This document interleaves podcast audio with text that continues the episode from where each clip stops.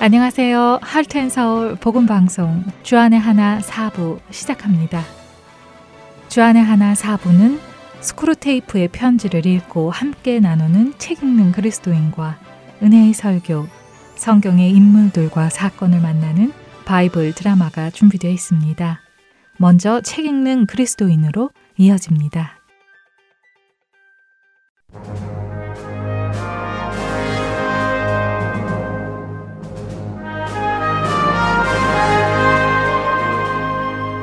여러분 안녕하세요. 책 읽는 그리스도인 진행의 김희옥입니다. C.S. 루이스의 스크루테이프의 편지라는 책을 중심으로 여러분과 신앙에 도움이 될 이야기를 나누고 있습니다. 책의 화자가 악마이기 때문에 예수님을 믿는 성도들을 환자라고 부르고 그리스도를 원수라고 말하고 있음을 유의하시기 바랍니다. 이번 편지에서 스크루테이프는 잔뜩 화가 나 있습니다. 자신의 조카 악마 워무드를 무능하다고 비난하며 다그치고 있죠. 스크루테이프는 왜 이렇게 화가 난 것일까요? 그것은 다름 아니라 조카 워무드가 환자를 놓쳤기 때문이었습니다. 다시 말해서 조카 악마가 맡고 있는 환자가 예수님으로부터 떨어져서 자신들의 세계로 올 수 있었는데 조카가 잘못 관리해서 환자가 오히려 예수님과 더 가까워진 것이었죠. 그 환자가 예수님께 더 가까이 가게 된 이유는 은혜라는 것을 받으며 두 번째 거듭나는 제2의 회심을 경험했기 때문입니다. 다 잡은 것이나 마찬가지였던 먹잇감을 놓치게 된 꼴이었기에 스크루테이프는 화가 나 있는 것입니다. 스크루테이프는 이번 편지에서 조카 악마 워무드의 실패 원인을 다음과 같이 짚어줍니다. 첫 번째로 환자가 진짜 좋아하는 책을 읽도록 허용했다는 것과 두 번째로는 환자가 진심으로 좋아하는 시골길을 산책하도록 허용했기 때문이라고 지적하죠. 악마 스크루테이프가 첫 번째 편지에서부터 지금까지 줄곧 이것만큼은 하지 못하게 하라라고 주의를 주는 것이 있는데 그것은 바로 생각하지 못하게 하는 것과 사색하지 못하게 하는 것이었습니다. 좋아하는 책을 읽었다는 것과 한적한 시골길을 혼자 산책하게 하는 것이야말로 사색을 할 수 있는 최고의 기회를 제공한 것이며 환자는 바로 그런 과정에서 그리스도의 임재를 경험했던 것입니다. 그리하여 제2의 회심까지 하게 된 것이죠. 여러분도 책을 읽으면서 자신의 삶과 신앙을 생각하기도 하고 산책하면서 기도도 하게 되지 않나요? 사실 우리는 바쁜 일상에 쫓겨 살다 보면 내가 일을 하는 것인지 일이 나를 끌고 가는 것인지 모를 때가 많이 있죠. 사색할 시간을 꿈도 꾸지 못할 만큼 심지어 잠깐의 휴식에도 일을 생각하며 분주함 속에 휴식을 온전히 보내지 못할 때가 많습니다. 언젠가 어떤 일러스트가 그린 예수님과 분주한 사람을 그린 그림을 본 적이 있는데요. 일이나 사람에게 둘러싸여 바쁜 사람 곁에서 예수님께서 물으셨습니다. 얘야, 얘기 좀 할 수 있니? 사람은 일을 멈추지 않고 대답했습니다. 아, 잠시만요. 이것만 끝내놓고요. 그리고 또 시간이 흘러서 얘야, 얘기 좀 할 수 있니? 또 물어보시는데 이번에는 바빠서 쳐다보지도 않고 바로 대답을 하지도 못합니다. 네, 잠깐만요. 저쪽에 좀 앉아 계시면 이것만 마치고 바로 갈게요. 그러나 사람은 점점 더 바빠졌고 예수님은 한쪽 구석에서 하염없이 사람을 기다리시는 모습의 그림이었습니다. 우리가 어떤 일이나 새로 만나는 사람, 달라진 환경에 온통 마음이 뺏겨 있다면 그리스도께서 아무리 곁에 서서 말씀을 하신다 한들 알아들을 수 없을 뿐 아니라 우리도 잠시만요. 이것만 마치고요. 하며 주님을 감히 밀쳐내고 있는 것이 아닐까요? 우리는 시간의 우선순위를 주님께 드리고 전적으로 그분의 뜻에 맞출 필요가 있습니다. 주님과 언제나 독대할 수 있는 의지와 결심이 이미 끝난 상태여야 하고요. 언제나 그분과의 시간을 갖기 위해 우리의 일정을 유연성 있게 조절할 수 있어야 합니다. 그리고 주님과의 친밀한 시간을 충분히 확보해 놔야 합니다. 스크루테이프는 조카 악마 워무드에게 먹잇감을 놓치지 않으려면 이렇게 하라고 다시 힘줘 말합니다. 첫째, 실제로 죄라고 할 수 없는 하나님께서 인간 개개인에게 주신 개성과 개인적 취향들을 버리게 하라고 합니다. 환자가 정말 좋아하는 것들은 버리게 하고 세상의 기준과 관습과 유행을 따르게 하라는 것이죠. 그 이유는 세상이 환자의 중심이 될 경우 환자는 더 이상 사색을 할 수도 더 나아가 회심을 할 기회를 확보할 수도 없기 때문입니다. 조금 더 쉽게 표현하자면 성도가 책 읽기나 한적한 시골길을 산책하는 것을 좋아하는 사람이라면 그런 본인의 취향을 무시하거나 포기하거나 버리게 만들고 세상에서 요구하는 스펙을 쌓거나 세상에서 인정받는 것들을 쫓게 만들거나 세상 일들에 세상 사람들이 말하는 소리에만 집중하게 해서 성도를 예수님으로부터 떨어뜨려 놓으라는 것입니다.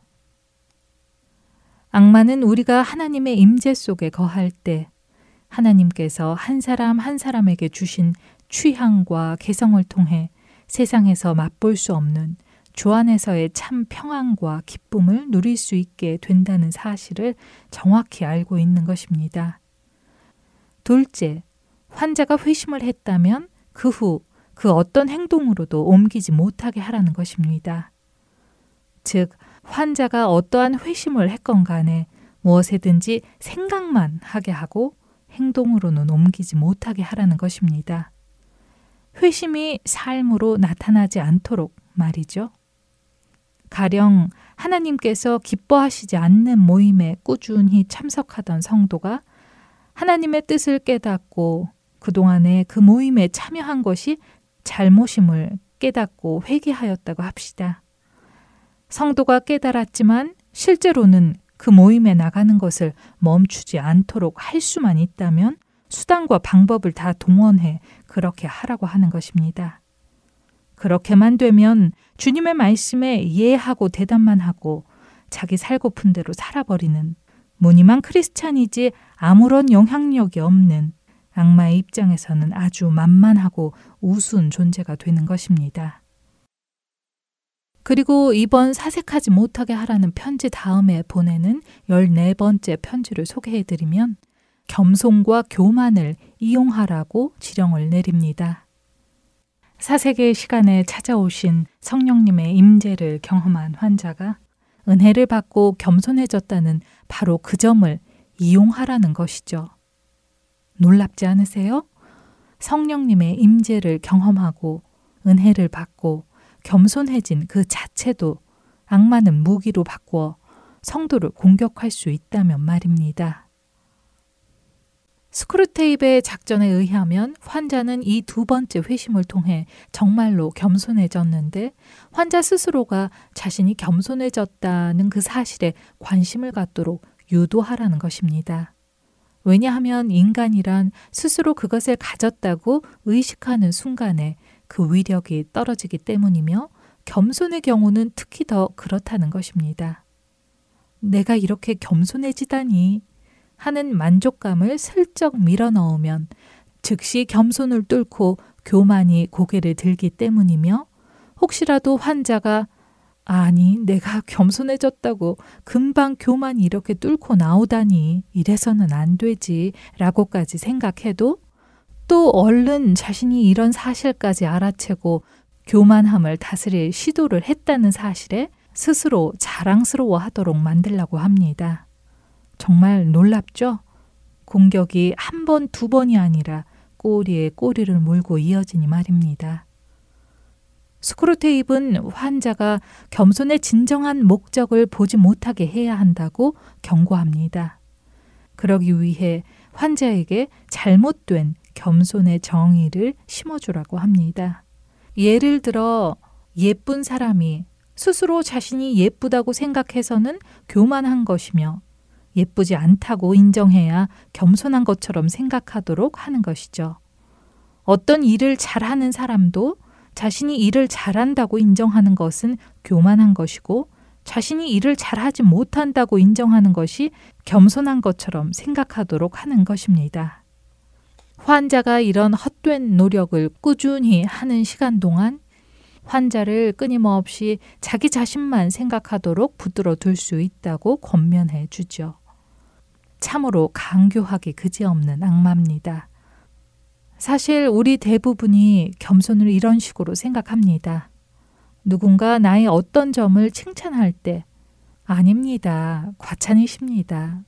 아유 부끄러워요. 그런 말 들을 정도는 아닌데 하며 겸연쩍게 글적이는 모습을 겸손한 것이라 생각하기도 하죠. 그러나 성경에서 말씀하시는 겸손은 그런 겸손이 아닙니다. 예수님은 마태복음 11장 29절에서 나는 마음이 온유하고 겸손하니 너희는 나의 멍에를 메고 내게 배우라고 하시죠. 예수님은 아유 아니에요. 제가 무슨 메시아예요? 아닙니다. 과찬이에요. 처럼 우리가 생각하는 겸손을 보이신 적이 없으십니다. 그분은 그분 자신이 누구신지 명확히 아셨고 그분 자신에게 주어진 하나님의 소명이 무엇인지 분명히 아셨죠. 그래서 자신의 생각을 내려놓으시고 하나님의 원하심을 위해 자신을 드렸습니다. 그것이 성경이 말씀하시는 겸손이죠.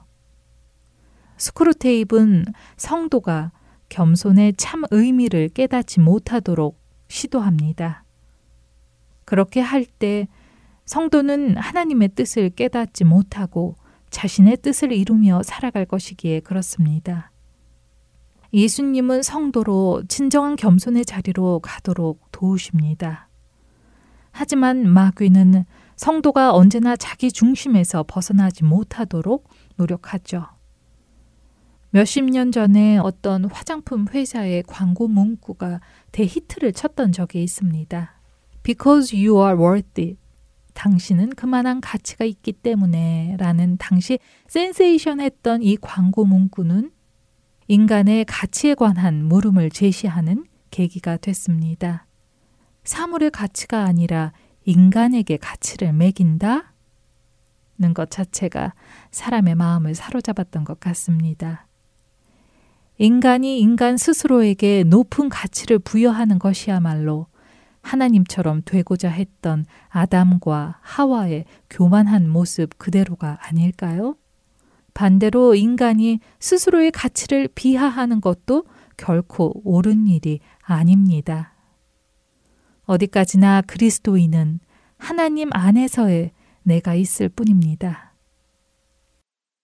내가 그리스도와 함께 십자가에 못 박혔나니 그런즉 이제는 내가 산 것이 아니요 오직 내 안에 그리스도께서 사신 것이라.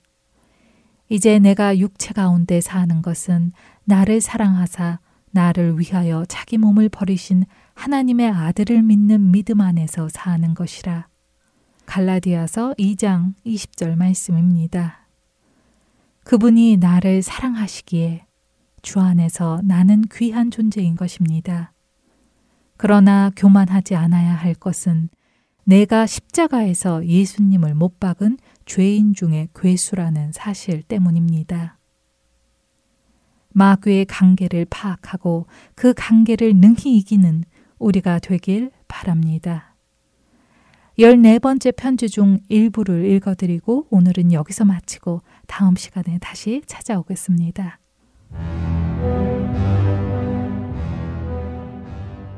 지난번 내 보고를 받고 제일 걱정되는 건 환자가 처음 회심했을 때처럼 자신만만한 결심들을 남발하지 않는다는 점이다. 듣자 하니 앞으로는 계속 선한 일만 하겠다는 약속도 펑펑하지 않았더구나. 심지어 한 번 받은 은혜가 평생 지속되길 바라는 것도 아니고 그저 매일 매시간 닥치는 유혹을 이길 수 있도록 그 매일 매순간에 해당하는 만큼의 은혜만 바란다니 상황이 여간 심각한 게 아니다. 지금 해야 할 일은 딱 하나야. 내 환자는 겸손해졌다. 환자가 그 사실에 관심을 갖도록 유도해 봤느냐? 미덕이란 인간 스스로 그것을 가졌다고 의식하는 순간에 위력이 떨어지는 법인데 겸손의 경우에는 특히 더 그렇지. 환자의 심령이 진짜 가난해진 순간을 잘 포착해서 세상에 내가 이렇게 겸손해지다니 하는 식의 만족감을 슬쩍 밀어넣거라. 그러면 거의 그 즉시 교만, 자신이 겸손해졌다는 교만이 고개를 들게야. 혹시라도 환자가 위험을 눈치채고 이 새로운 형태의 교만을 다잡으려 들거든. 이번엔 그런 시도를 했다는 사실을 자랑스러워하게 만들라고. 이런 식으로 하면 내가 원하는 많은 단계들로 나아갈 수가 있다. 하지만 너무 오래 써먹지 마라. 혹시라도 환자의 유머 감각과 균형 감각이 깨어날 시에는 너를 간단히 비웃고 잠자리에 들 수도 있으니까.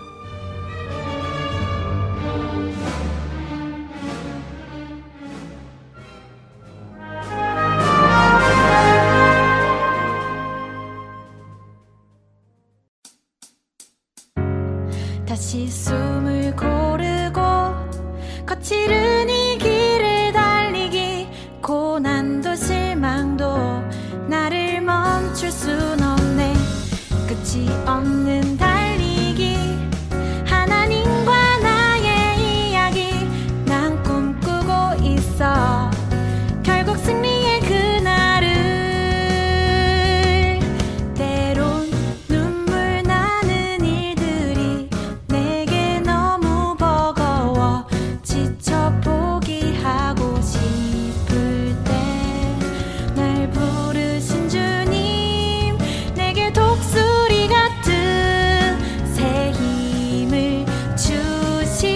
주시리. 다시 숨을 고르고 거칠은 이 길을 달리기 고난도 실망도 나를 멈출 순 없네. 끝이 없는 달리기 하나님과 나의 이야기 난 꿈꾸고 있어. 결국 승리의 그날을 다시 숨을 고르고 거칠은 이 길을 달리기 고난도 실망도 나를 멈출 순 없네. 끝이 없는 달리기 하나님과 나의 이야기 난 꿈꾸고 있어. 결국 승리의 그날을 때론 눈물 나는 일들이 내게 너무 버거워 지쳐 포기하고 싶을 때 날 부르신 주님 내게 독수리 같은 새 힘을 주시리. 다시 숨을 고르고 거칠은 이 길을 달리기 고난도 실망도 나를 멈출 순 없네. 끝이 없는 달리기 하나님과 나의 이야기 난 꿈꾸고 있어. 결국 승리의 그날을 다시 숨을 고르고 거칠은 이 길을 달리기 고난도 실망도 나를 멈출 순 없네. 내가 달려야 할 길 나의 젊음을 다 쏟아내. 내 사랑 내 운명 나의 주님께 달리기.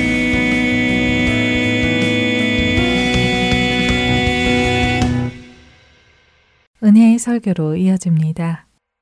오늘은 캐나다 벤쿠버 그레이스 한인교회 박신일 목사님께서 마가복음 1장 12절에서 13절을 본문으로 홀로 계심이라는 제목의 말씀 전해 주십니다.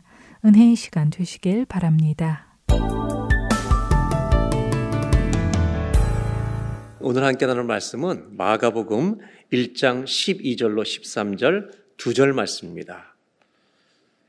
성령이 곧 예수를 광야로 몰아내신지라 광야에서 40일을 계시면서 사탄에게 시험을 받으시며 들짐승과 함께 계시니 천사들이 수종들더라. 아멘. 광야는 정말 가보면 인간이 취할 수 있는 것이 아무것도 없습니다. 광야가 우리에게 줄 수 있는 게 없기 때문입니다. 그곳이 광야인데 우리 하나님은, 성경의 하나님은 광야를 좋아하시는 것 같습니다. 이스라엘 백성을 애굽에서 탈출시키실 때 직진으로 쭉 올라가 버리면, 약속의 땅으로 올라가 버리면 쉬고 가도 그냥 수개월이면 도착합니다. 우리 하나님은 이스라엘 백성들을 광야를 통과하게 하는 길로 가게 하셨습니다. 그리고 그 기간은 40년이 걸렸습니다. 나중에 선지자들의 표현을 빌면 우리 하나님의 목적이 있었던 것 같아요. 그들이 광야에서 하나님 사랑하는 법을 배우고 먼 훗날 광야에서의 그 시간을 오직 하나님과 보냈던 자기의 인생 여정의 가장 행복한 시기로 기억하게 하라는 것이 목적이었던 것 같습니다. 오늘 우리 복음서를 읽어보면 마가복음에 우리 예수님 공생애를 시작하기 전에 하나님은 성령의 인도를 따라 광야로 내보내시게 됩니다. 그곳에서 사탄의 시험을 받게 되는 장면이 마태, 누가복음에 나오게 됩니다. 40일 동안 광야에 계시면서 말씀으로 그 모든 사단의 시험을 물리치십니다. 광야는 예수님의 사역의 시작점이었습니다. 그리고 복음서의 예수님을 보면 공생의 기간 동안 예수님은 영적인 광야를 늘 가지고 계셨습니다. 그 광야는 홀로 주님을 만나는 시간이 언제나 있었다는 것입니다. 세상의 광야든 홀로 주님을 만나던 광야든 비슷한 점이 굉장히 많습니다. 마가복음 1장 35절을 우리 다 같이 한번 함께 봉독하도록 하겠습니다. 1장 35절. 새벽 아직도 밝기 전에 예수께서 일어나 나가 한적한 곳으로 가서 거기서 기도하시더니, 예수님은 언제나 사역 중에도 아무리 바빠도 한적한 곳에 가서 기도하셨다고, 한적한 곳이 있었다는 것입니다. 아무도 없는, 본인과 하나님만 소통할 수 있는 곳이라고 말합니다. 누가복음 5장 16절에는 이렇게 되어 있는데 제가 읽어드리겠습니다. 예수는 물러가사 한적한 곳에서 기도하시니라. 예수는 물러가서 또 어디로 가셨어요? 한적한 곳에. 영어 성경에는요, often, 종종 가셨다. 즉 습관을 쫓아가셨다는 걸 알 수 있습니다. 예수님은 예수님의 삶 속에 하나님과 홀로 있는 시간을 정기적으로 가지고 사셨다는 것을 의미합니다. 이것은 경건의 모범입니다. 우리에게, 하나님을 믿고 따르는 우리들에게 이 하나님과 홀로 있는 시간이 얼마나 소중하고 필요한지를 보여주시고 있는 장면입니다. 우리는 사실 세상 한복판에 뛰어드는 것에 너무 익숙합니다. 밖에서도, 집에 와서도 우리의 마음은 세상을 향합니다. 혼자 있을 때도 인터넷, 우리의 친구인 스마트폰을 통해 수없이 세상과 소통합니다. 신기한 것은 그렇게 세상의 수많은 것을 찾고 보아도 인생은 여전히 외롭다는 것입니다. 우리 예수님은 전혀 다른 삶의 모습을 하나 보여주십니다. 그냥 홀로 영적 광야로 나가는 겁니다. 홀라 계셨던 주님의 이 모습은 그냥 그 모습 자체가 우리한테 메시지를 줍니다. 분주하게 사는 우리들에게는 오늘 경고와도 같습니다. 왜 예수님은 그렇게 종종 홀로 계셨을까? 거기서 무엇을 얻으셨을까? 더 넘어서 그 홀로 계신 이 모습을 통해 우리에게 홀로 계시라고 하는 메시지를 전하고 계신데, 우리가 홀로 있는 그 시간을 가질 때 우리에게 누려지는 유익은 무엇인가? 오늘 저는 여러분들과 함께 이 홀로 있는 시간을 통해서 하나님이 주시는 메시지를 좀 나누려고 합니다. 이것은 영적인 광야입니다. 주님이 홀로 계셨던 시간은 무조건 홀로 있는 것은 아닙니다. 하나님과 대면하는 시간에 홀로 있음이었다는 겁니다.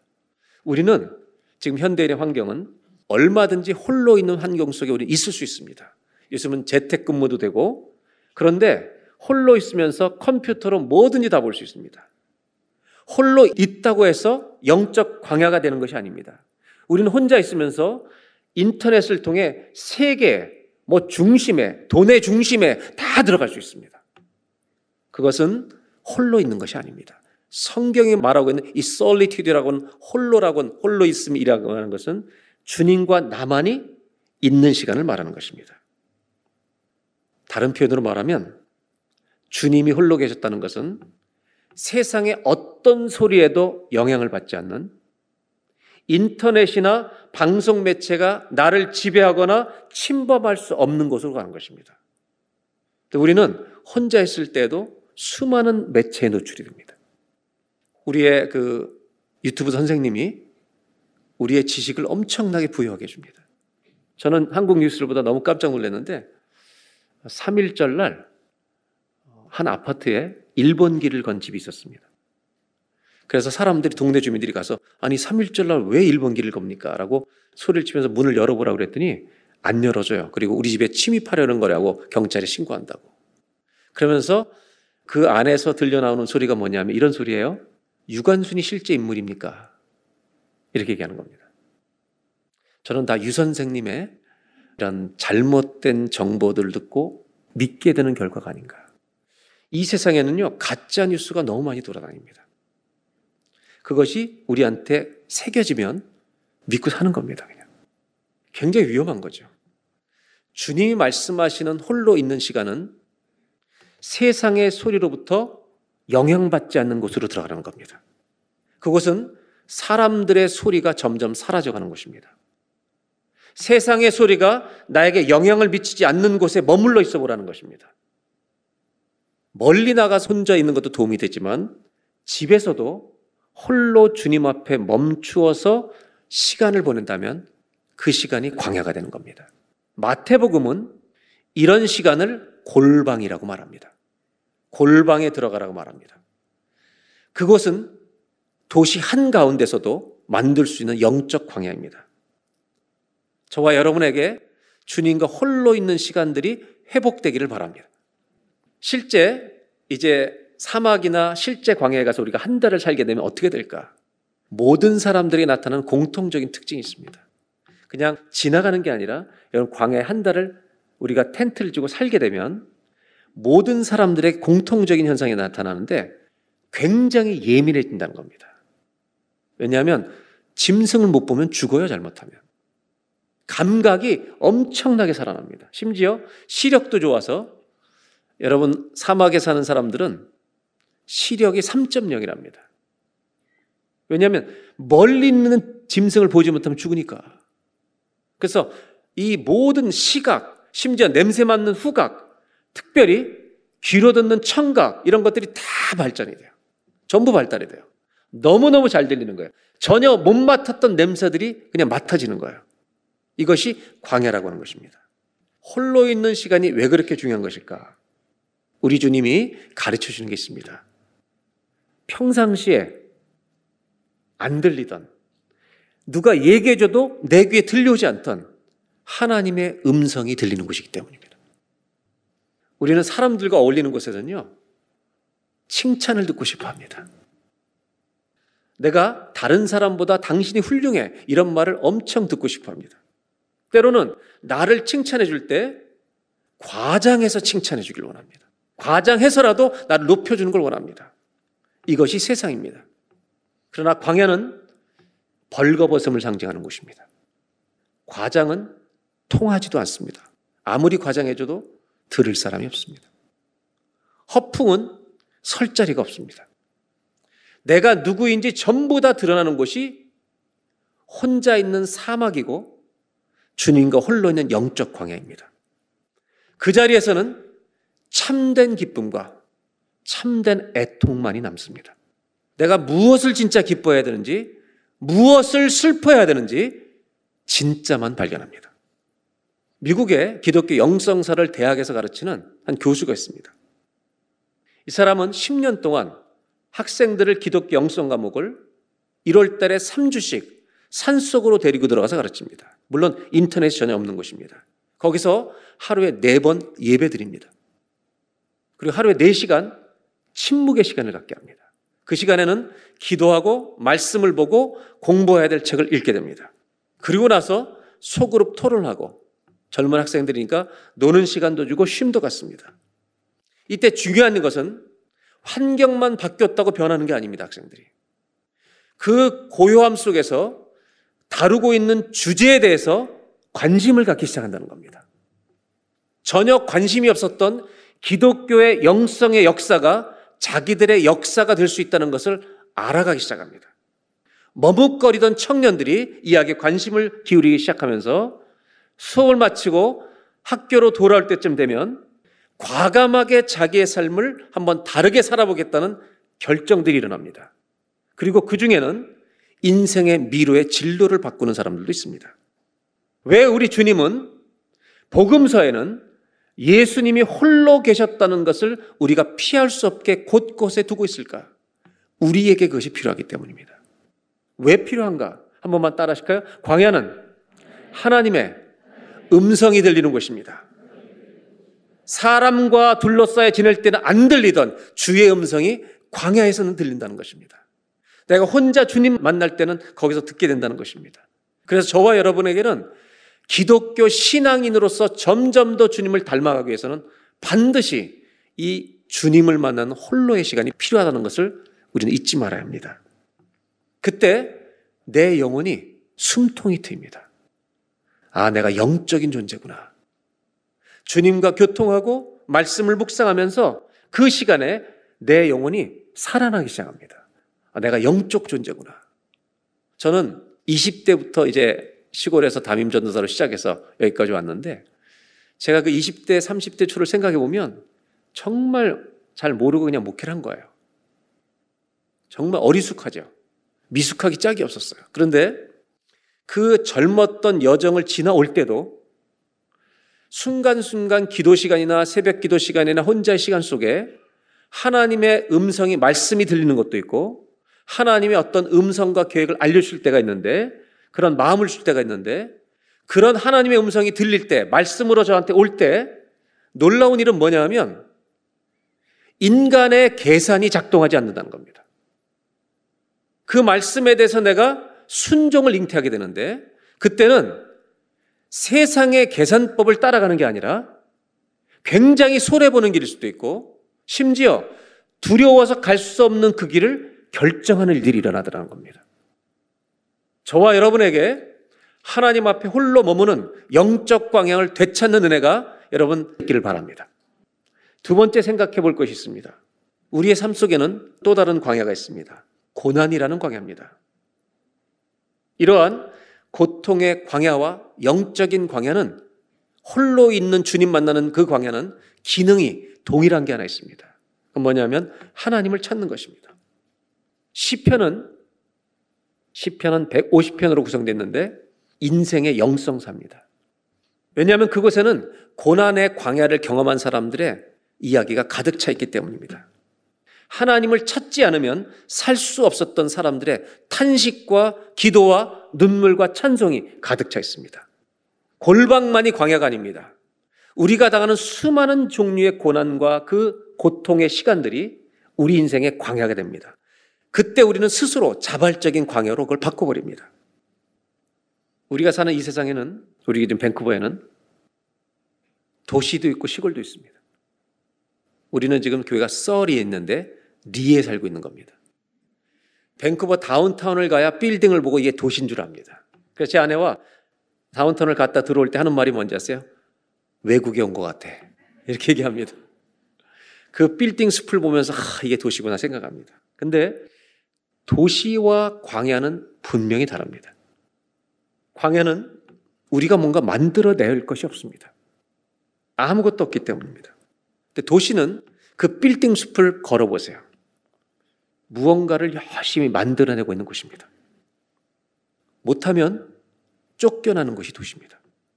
성공과 실패가 정해지는 것이 도시입니다. 내가 나를 쪼이지 않으면, 쪼여서 살지 않으면 패배자가 됩니다. 비교당해서 힘들기도 하고 남과 비교해서 우쭐대기도 하는 것이 도시입니다. 도시는 인간의 능력을 매일 요구합니다. 눈을 부릅뜨고 무섭게 달려옵니다. 광야는 어떤 사람이 광야에 가도 똑같을 뿐입니다. 아무것도 없습니다. 고난의 광야든지 이 세상의 광야든지 동일한 점이 있는데 내가 할 수 있는 일이 아무것도 없다고 느끼는 곳이 광야입니다. 도시 한가운데 살더라도 병에 걸리면 치료할 수 없는, 치료가 어렵다는 병에 걸리는 그 사람, 그 이야기를 들은 사람은 그 도시 한복판이 광야가 되는 것입니다. 사막을 가볼 수 있는 기회가 있기를 바랍니다. 저도 한번 사하라든 고비든 사막을 한번 가봤으면 좋겠는데 거기에는 아무것도 없는데 과연 아름다움이 있을까? 가본 사람들은 있다고 그래요. 광야는 농사를 아무리 짓고 싶어도 지을 수가 없습니다. 물이 없는데 어떻게 농사를 짓습니까? 그래서 광야에 사는 사람들은 농사를 짓고 싶을 때 반드시 기다려야 합니다. 비가 올 때까지. 비가 와서 물이 고인 곳에서 그 물을 끌어와야 합니다. 광야는 어떤 곳이냐면 기다려야 하는 곳입니다. 기다려야 합니다. 도시는 기다리면 지는 곳입니다. 그러나 광야는 기다림의 땅입니다. 도시는 능동태인데 광야는 수동태입니다. 왜 하나님은 그렇게 우리를 고난의 광야로도 인도하시고 그리고 홀로 있는 광야에 있으라고 말씀하시는가? 거기서 내가 주도 면밀하게 살아왔던 내 주도적인 삶이 끝나고 멈추어지고 하나님이 이끄시는 삶을 배우기 때문입니다. 여러분, 동사라고 하는 것은 우리의 동작과 작용을 나타내는 품사입니다. 그런데 이 동사 가운데는 우리의 행동을 나타내는 동사인데 움직이면 안 되는 동사가 있습니다. 이렇게 여러분 가게들 가보시면 개를 기르는 집이 큰 개를 기르고 왔다가 가게 문 앞에 딱 놔두고 가게를 들어가면서 하는 말이 있어요. 개한테 stay, stay there 이렇게 stay. 개한테 어떡하란 말이에요. 저는 너무 놀라운 게 얘가 영어를 다 알아듣고 멈춰요. 그냥 안 따라 들어와. 분명히 동사인데 움직이지 않는 거예요. 자, 여러분 질문합니다. 동사인데 움직이면 안 되는 동사 아는 거 얘기해 보세요. 의외로 많아요. 뭐예요? stop, pause, remain, wait. 다 이 동사인데 여러분 스탑하면 어떻게 돼요? 땡할 때까지 기다려야 돼요. 스탑하면 서야 돼요. 근데 여러분 우리가 놀라운 것은 움직이지 않는 게 훨씬 어렵다는 거예요. 훨씬 어려워요. 왜 하나님은 광야로 인도하시는가? 멈추라는 겁니다. 잠깐 멈춰라. 그리고 주님 앞에서 뭘 생각하냐면 네가 주도하는 인생이 아니라 하나님이 이끄시는 삶으로 바꿔보라는 것입니다. 고난의 광야에 들어가면 모든 사람들이 항복합니다. 하나님을 찾습니다. 그리고 우리는 고백합니다. 내가 할 수 있는 것이 아무것도 없습니다. 그래서 여러분, 고난의 광야에서는 할렐루야 소리가 많이 안 터집니다. 거기는 주여가 많습니다. 부르짖음이 더 강합니다. 그 주여를 통과해야만 할렐루야가 나오는 겁니다. 인간의 미래를 낙관하는 것은 도시에 사는 사람들의 꿈일 뿐입니다. 광야는 초라합니다. 고난의 광야는 더 초라합니다. 그런데 그 고난의 광야든 홀로 주님 만나는 광야든 거기에서 진짜 소망이 시작됩니다. 내가 주도하는 삶을 끝내고 하나님이 도와주실 것을 기다리는 것이기 때문입니다. 그래서 모든 사람들이 고난의 광야에서 홀로 있는 하나님과의 시간에서 똑같은 고백을 합니다. 주님, 주님이 도우셔야만 우리가 삽니다. 홀로 있는 시간은 내 인생의 중심점이 바뀌는 겁니다. 그래서 우리 주님은 홀로 계셨고 우리에게 홀로 있는 시간을 반드시 가지라고 권면하고 계십니다. 한 번만 따라 하실까요? 광야는 인생의 주도권이 바뀌는 곳입니다. 한적한 곳에서 주님과 나만 있는 자리에서 우리는 내가 누구인지가 다 드러나게 됩니다. 그때 우리는 내가 인생의 주인이 되려는 행세를 멈추고 주님이 나의 인생의 주인임을 인정하는 고백이 터지게 되는 겁니다. 영적인 광야를 가지고 사는 사람은 고난의 광야를 하나님의 소망의 광야로 바꾸는 역사가 일어날 줄로 믿습니다. 저와 여러분에게도 이런 하나님을 노래하고 그런 하나님을 고백하는 기도와 찬성이 있는 내 인생의 시편, 내 인생의 영성사를 써가는 은혜가 있기를 바랍니다. 마지막 한 가지 더 나누고 싶은 것은 예수님이 홀로 계셨다는 이야기가 습관적으로 이것을 가지고 사셨다는 걸 통해 우리에게 이렇게 살기를 권면하고 있다는 것을 아셔야 되는데 그 소중함이 왜 소중한 것인지를 좀 나누고 합니다. 오늘 여러분들 한번 이런 시간을 결심해 보시면 좋겠습니다. 이렇게 주님이 홀로 계셨는데 어떤 분이 이걸 너무 또 크게 은혜를 받아가지고 내일부터 꼭 이제 계획을 오늘부터 안 하고 내일부터 해요. 보통 사람들은 난 내일부터 1시간 반씩 주님과 홀로 있겠다. 절대 그렇게 하지 마십시오. 1시간 반 있다가 저한테 욕하러 올 겁니다. 10분에서 15분 안 되면 5분만 시작하시면 됩니다. 10분에서 15분 내가 그 주님을 만나는 시간을 잃고 혼자 머물 때 수많은 염려와 생각과 사람들의 말이 요동칠 겁니다. 기도하고 말씀 앞에 머물고 하루 이틀 계속하다 보면 사람들이 두드리는 소리들이 다 사라져갑니다. 점점 그 시간에 정말 골방이 됩니다. 그 소중한 시간에 정말 일어나는 일들이 있을 것입니다. 기독교 영성사를 보면 기독교 영성사를 공부하면 빼놓을 수 피해갈 수 없는 이런 것들이 사막의 영성과 수도원의 영성입니다. 수도원의 영성은 우리 기독교의 12세기까지 유럽의 최절정에 이릅니다. 그리고 수도원 영성은 디클라인에 갑니다. 이 수도원 영성의 특징은 사람들이 그 수도원에 가서 사는 것입니다. 그리고 그 영성을 배우는데 그 수도원에 들어가면 정한 규칙에 따라 이제 시간을 보내야 합니다. 그래서 수도원 영성을 한 단어로 정의한 학자들이 있습니다. 여러 종류로 정의할 거 아니에요? 수도원의 영성을 한 단어로 뭐라고 할까? 근데 한 사람은 이렇게 정의했습니다. 수도원 영성은 리듬이다. 리듬이다. 수도원에는 수도원의 리듬이 있다는 겁니다. 이 리듬을 배우는 곳이라는 거예요. 왜 이렇게 표현했냐면 일정한 시간에 따라 움직이기 때문입니다. 우리가 잘 아는 베네딕트 수도원 같은 경우는 한 사람이 거기 수도원에 들어가게 되면 그 사람이 입고 왔던 옷을 다 개서 그 방에 1년 동안 놔둡니다. 왜냐하면 수도원의 영성생활이 규칙적으로 사니까 약간 억압적이고 강압적 분위기가 느껴져서 거부감이 일어나는 사람은 오래 못 있어요. 그냥 떠납니다. 언제든지 1년 안에 세상으로 가서 살라고 그 옷을 놔둬요. 그리고 1년이 지나면 그 옷을 수도원에서 가져갑니다. 아, 이 사람은 여기서 한번 수도 생활 하겠구나 해서 이제 가져갑니다. 근데 거기에 남게 되는 사람은 어떤 사람인가? 물론 다 그런 건 아니겠지만 대부분 거기에 수도원 생활의 그 리듬에 쫓아가는 사람들은 강압적으로 느끼던 것이 편안해진다는 겁니다. 어떻게 편안해지냐면 세상에 눈코 뜰 새 없이 바쁘게 살았던 이 속도에서 벗어나서 하나님을 묵상하고 음미하는 이 하나님의 영적 리듬과 속도에 내가 그것을 즐거워하고 누리기 시작하면 규칙이 자유함이 된다는 것입니다.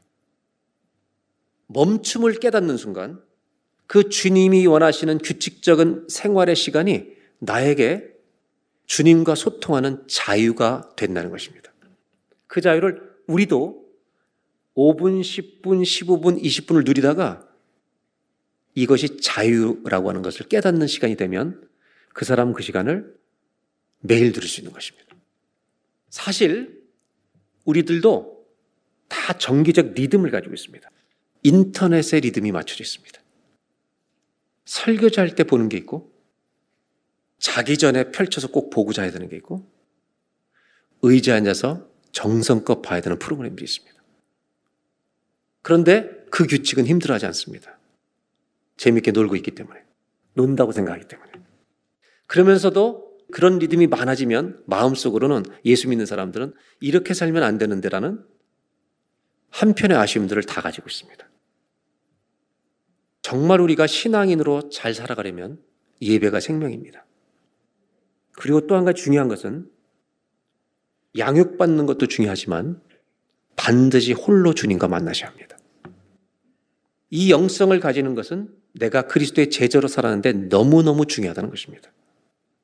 예수님이 홀로 계셨던 이 사건은 세상에 눈코 뜰 새 없이 돌아가는 속도에 살아가던 너의 삶을 멈추고 하나님과 교제하면서 주님과 교통하는 영적 리듬을 다시 회복하라는 말씀입니다.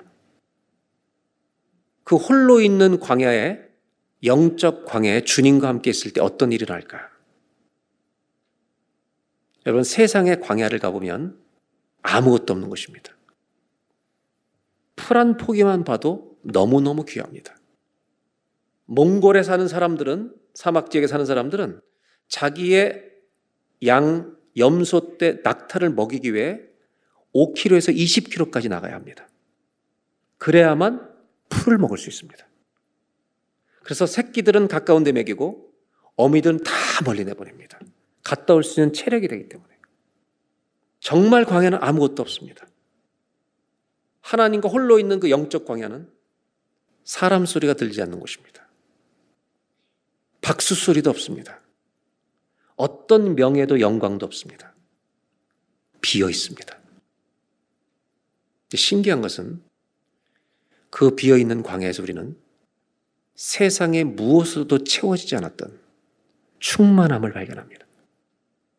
내 마음이, 심령이 가득 채워지는 것을 우린 누리게 됩니다. 주님은 그것을 주시고 싶어 하는 겁니다. 사복음서에는 산상수훈의 말씀이 울려 퍼지고 있습니다. 예수님 말씀이 선포되고 있습니다. 내가 홀로 주님 앞에 서 있는 그 시간에 마음이 가난한 자가 복이 있다는 산상수훈의 말씀이 글자가 아니라 내 가슴을 찌르고 채우는 살아있는 음성이 될 줄로 믿습니다. 그 자리에 우리는 말씀을 먹을 수 있는 준비가 되는 겁니다. 놀라운 일입니다. 하나님이, 예수님이 산상수훈의 사복음서에 하셨던 모든 말씀은 글자가 아니라 음성입니다. 세상에 살아갈 때 우리는 글자처럼 지나갑니다. 그런데 홀로 머무는 시간에 하나님 말씀은 음성이 돼서 나에게 들려질 것입니다. 그 말씀이 내 가슴에 새겨집니다. 그리고 우리는 그 말씀 앞에 반응해야 되고 대답해야 되는 자리에 들어가는 것입니다. 그곳이 여러분 광야입니다. 반드시 홀로 있는 시간이 필요합니다. 그 말씀이 내 가슴에 살아서 들어오고 채워지는 것이 홀로 있을 때 누려지는 축복입니다. 결국 우리의 심령은 혼자 있는 그 시간에 주님으로 가득 채워질 줄로 믿습니다. 한 번만 따라 하실까요? 광야는 우리 인생이 주님으로 가득 채워지는 것입니다. 아무것도 없는 자 같으나 모든 것을 가진 자라는 고백은 여러분 허풍이 아닙니다. 과장이 아닙니다. 진짜라는 말입니다. 여러분, 내가 혼자 있는 그 시간에 하나님 말씀의 한 문장이, 한 단어가 내 영혼을 가득 채워 넘쳐나게 할 수도 있습니다. 저는 우리 교회 모든 성도들이 그 말씀의 넘침, 주님으로 넘치는 것을 경험하는 성도가 되시기를 바랍니다. 그래서 주님은 홀로 있는 곳으로 가라. 왜 그것이 가능할까요? 저는 수술을 여러 번 받았습니다. 전신 마취하고 수술 때 계속 들어가 봤습니다. 수술 때 다 가운을 입고 들어가잖아요. 제가 의사한테 맡기는 이유는 내 몸을 고칠 수 있는 사람에게 내 몸을 열어보이는 것입니다. 내 상처를 치료해 줄 수 있는 사람에게 내 상처를 열 수 있는 것입니다. 홀로 있는 시간은 내 인생의 복잡한, 정말로 내 힘으로 해결할 수 없는 모든 문제를 해결할 수 있는 분이 주님이심을 믿기 때문에 우리는 우리를 드러나게 될 것입니다.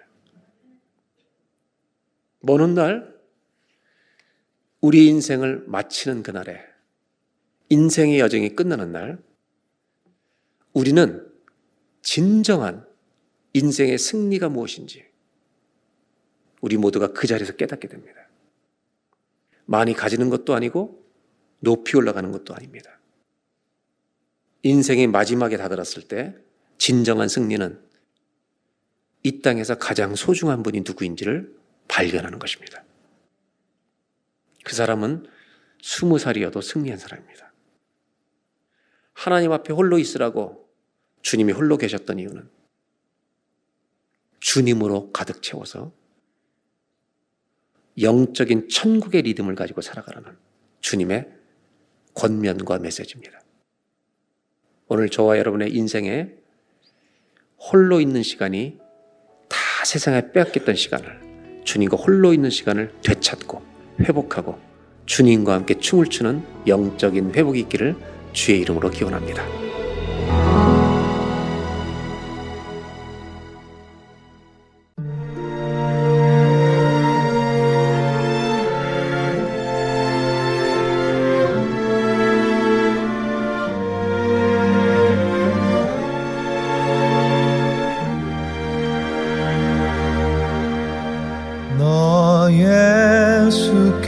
조용히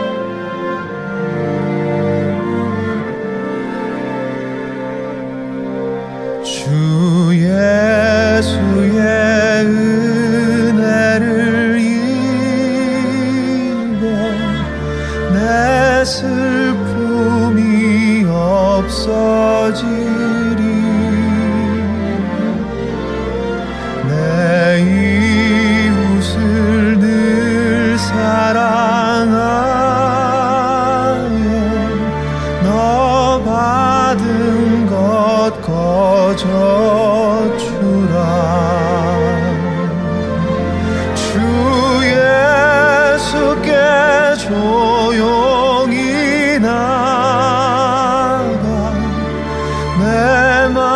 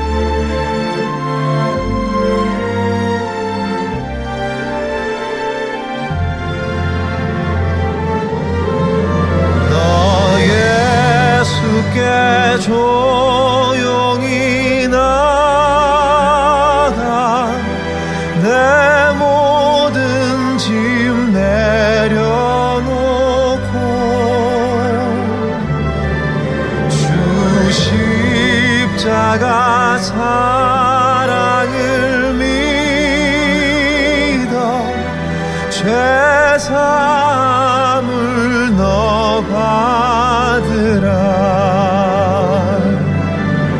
주 예수께 조용히 나가 내 마음을 쏟아놓으라. 너를 미리 보시는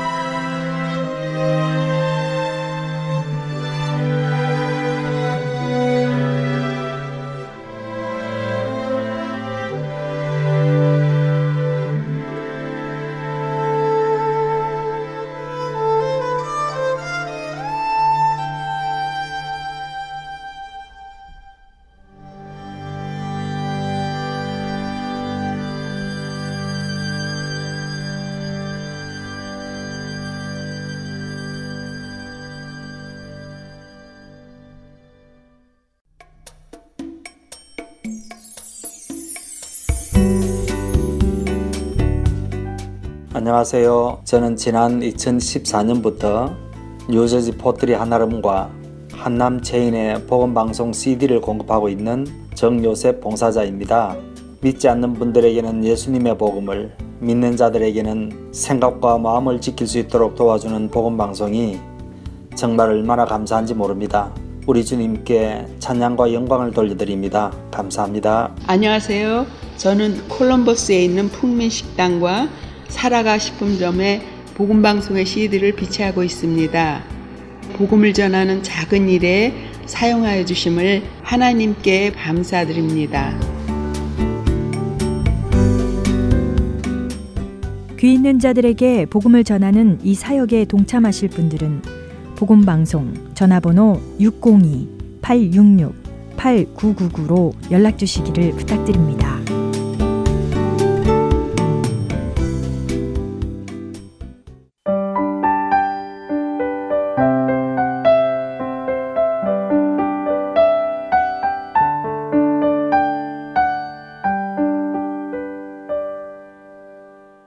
성경 속의 인물들과 사건을 만나는 바이블 드라마로 이어집니다.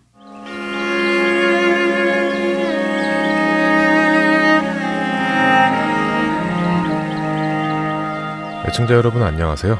바이블 드라마 사무엘편 진행의 박영규입니다. 다윗을 향한 시기심으로 인해 사울왕은 점점 변해갔습니다. 그는 해서는 안 될 일들을 하기 시작했지요. 다윗을 도운 사람들을 찾아 죽이기 시작한 것입니다.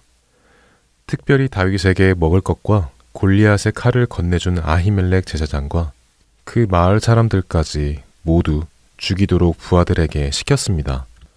하지만 아히멜렉은 하나님께서 기름 부어 세우신 제사장이었기에 어느 누구도 죽이려 하지 않았습니다. 결국 사울왕은 아히멜렉이 다윗에게 음식과 무기를 주었다고 밀고했던 도액에게 그 일을 맡깁니다. 도액은 사실 이스라엘 사람이 아니라 에돔 사람이었기에 제사장을 죽이는 것에 신경 쓰지 않았습니다. 그는 오히려 이방인으로 이스라엘의 왕 사울의 신임을 얻는 것에 기뻐해서는 안 되는 일, 곧 하나님의 제사장을 죽이고 그의 가족들과 마을 사람들까지 모두 죽이는 끔찍한 일을 합니다. 이렇게 도액이 아히멜렉과 가족들 그리고 마을 사람들을 죽이던 그때에 다행히도 아히멜렉의 아들 중 하나인 아비아달이 도망하게 됩니다. 아비아달은 무사히 도액의 손을 벗어나 다윗이 있는 곳으로 도망칩니다. 다윗 장군님, 아히멜렉 제사장의 아들 아비아달이라는 자가 장군님을 찾아왔습니다. 뭐라고? 아히멜렉 제사장의 아들? 어서 이리 데리고 오시오. 오, 아비아달, 잘 오셨소. 아버님은 안녕하신가? 다윗 장군님. 아니, 무슨 일이여 아비아달? 아버님께 무슨 일이라도 생겼소? 장군, 사울왕이 두액이라는 자를 보내서 제 아버지와 저의 모든 식구들 그리고 노베 사는 모든 사람을 죽였습니다. 뭐시라고? 내가 그날 에돔 사람 도액이 거기 있는 것을 보았을 때 어쩐지 불안했는데 결국 그가 사울 왕에게 나를 본 것을 말했구나. 이런 자네 아버지 아히멜렉이 돌아가신 것은 내 잘못이네. 다 나의 탓이야. 아닙니다, 장군. 장군의 잘못이 아니라 사울 왕의 잘못입니다. 장군, 저는 이제 갈 곳이 없습니다. 가족도 없습니다. 아비아달, 걱정하지 말게. 자네는 나와 함께 있도록 하세. 나를 죽이려는 세력이 자네도 죽이려고 할 테니 나와 함께 있도록 하시게. 그리하면 안전할 것일세. 자네의 아버지가 제사장이셨으니 자네도 제사장 아닌가. 자네는 나와 함께 지내며 우리들의 제사장이 되어주게. 다윗 장군님, 은혜 감사합니다. 그때였습니다. 다윗의 부하가 급히 다윗에게 전가를 가지고 왔습니다. 다윗 장군님, 블레셋 놈들이 우리 이스라엘의 그 일라 땅에 들어와서는 농사지어 추수한 곡식을 탈취하고 그 땅을 자신들의 땅으로 삼고자 한다고 합니다. 뭐라고? 블레셋 놈들이? 아니, 이런, 이 블레셋 놈들이 아직도 정신을 못 차리고. 다윗은 즉시 하나님께 여쭈었습니다. 감정적으로 일하지 않고 하나님께 묻는 다윗의 순종하는 모습이었죠. 하나님, 블레셋 사람들이 우리 이스라엘 땅에 와서는 추수한 곡식을 모두 탈취하고 하나님께서 우리에게 주신 땅을 가지려 한다고 합니다. 어떻게 하기를 원하십니까? 블레셋을 공격할까요? 다윗의 물음에 하나님께서는 다윗에게 그일라에 가서 블레셋 사람을 치고 그일라를 구원하라고 말씀하셨죠. 다윗은 즉시 하나님의 말씀에 순종하여 그일라로 자신의 부하들을 데리고 출발하려 합니다. 그러자 다윗의 부하들이 다윗을 막습니다. 장군, 장군의 마음은 알겠습니다만 지금 우리 처지가 이스라엘 안에서도 도망다닌 신세인데 어떻게 블레셋과 싸우겠습니까? 이스라엘 안에서 사울 왕의 눈치를 피해 숨어 있는 것이 옳지 않겠습니까? 괜히 나가서 싸우다가는 위험에 처할 것 같습니다. 그들의 의견에 다윗은 다시 한번 하나님께 묻지요. 그러나 하나님의 대답은 여전히 같았습니다. 하나님께서는 블레셋 사람들을 다윗의 손에 넘겨주실 것이니 가서 그일라를 구원하라고 하셨죠. 다윗은 다시 부하들에게 말합니다. 여러분의 뜻은 잘 알겠소. 그러나 하나님께서 우리가 가서 그일라를 구원하고 블레셋을 심판하라고 하십니다. 그러니 우리는 하나님의 말씀에 순종해야 하지 않겠습니까? 자, 나를 따르십시오. 이렇게 하여 다윗은 군사를 이끌고 그일라로 내려갑니다.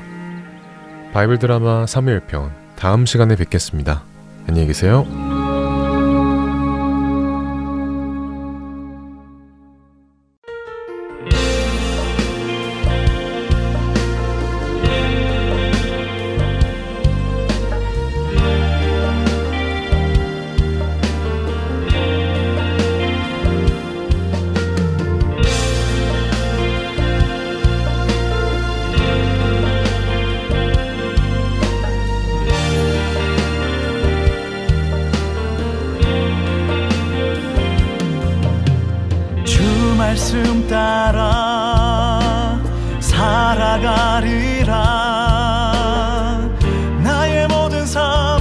온전케 되리 세상의 유익 모두 버리고 주께 가오니 날 붙드소서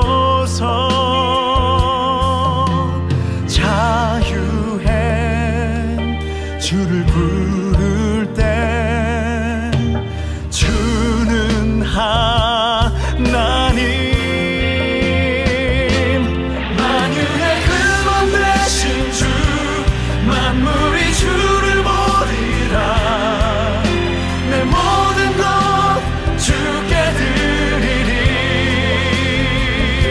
당신은 나의 삶의 주인 주님께 고백하리라 주 하늘의 노래 내 맘에 주셨네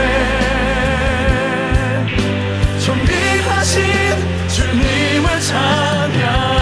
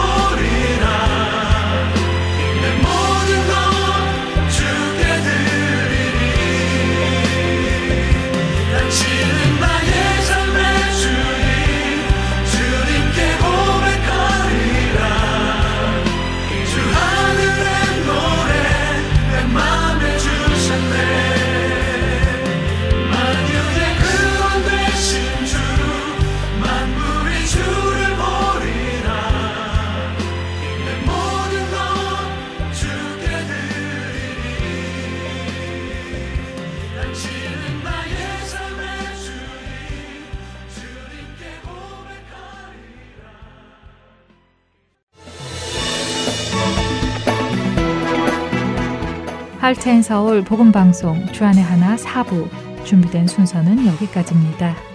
예수님의 사랑과 용서의 능력을 덧입고 매일매일 승리하는 우리 모두가 되기를 소망합니다. 다음 시간까지 안녕히 계세요. 고맙습니다.